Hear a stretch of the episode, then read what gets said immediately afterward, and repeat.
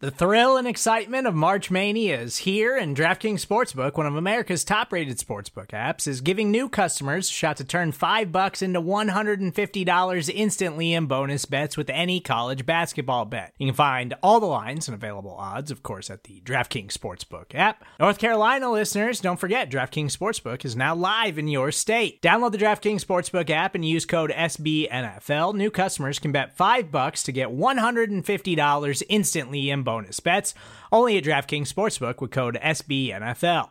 The crown is yours. Gambling problem? Call 1 800 Gambler or in West Virginia, visit www.1800Gambler.net. In New York, call 8778 HOPE NY or text HOPE NY. In Connecticut, help is available for problem gambling. Call 888 789 7777 or visit ccpg.org.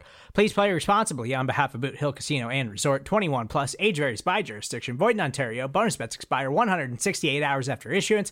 See DKNG.com slash B ball for eligibility, deposit restrictions, terms, and responsible gaming resources. Hello and welcome to your Tuesday edition of the Arrowhead Drive. I'm Stephen Serda. Let's get you caught up on what you need to know about the Kansas City Chiefs on Tuesday, April 4th. As has been the case for the last couple of weeks, it's pretty quiet around Kansas City as we continue preparations for the NFL draft at the end of April.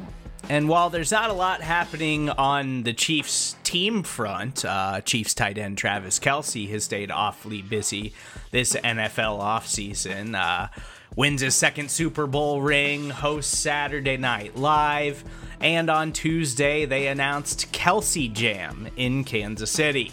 The event will be held at the Azura Amphitheater on Friday, April 28th, with the first show scheduled at 6 p.m. Arrowhead time. General admission tickets start at $49.99, and TickPick VIP passes start at $224.99.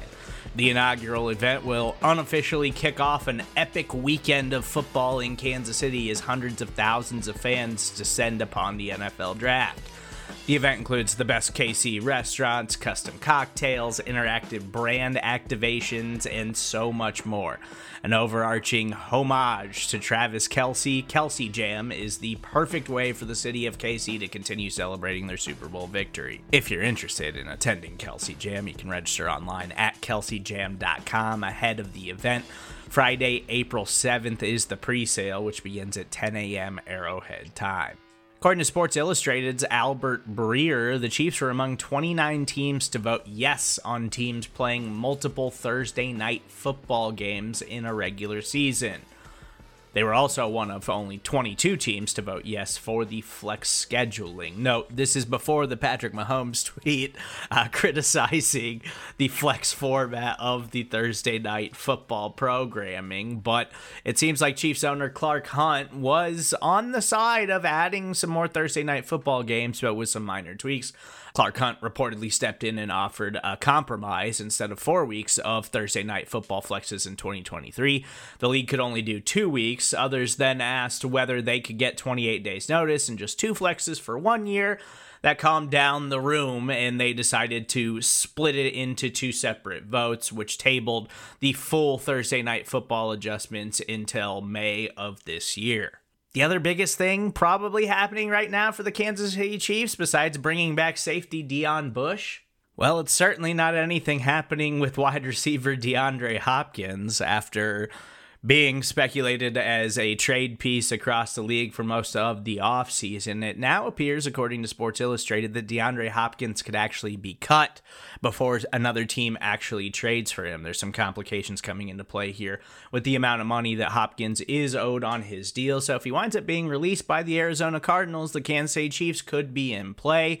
But again, if the Chiefs were to try to sign a veteran the caliber of Hopkins, it would take him signing on for a significant pay cut. So we'll see how things go. Maybe they're still in on Odell Beckham Jr. Maybe they are in on DeAndre Hopkins if he winds up getting released by the Arizona Cardinals. But one thing we do know for sure is the Chiefs still need some wide receiver depth ahead of training camp to fill out that 2023 roster. That's all we got for now. Been pretty quiet, but make sure you check out all of our incredible draft content at arrowheadpride.com. You can also check out the AP Film Room on YouTube. Ron Kopp, Caleb James, Nate Christensen, they are doing weekly positional breakdowns before the NFL draft here in Kansas City. As for me, that's a wrap for now. I'm Stephen Serda.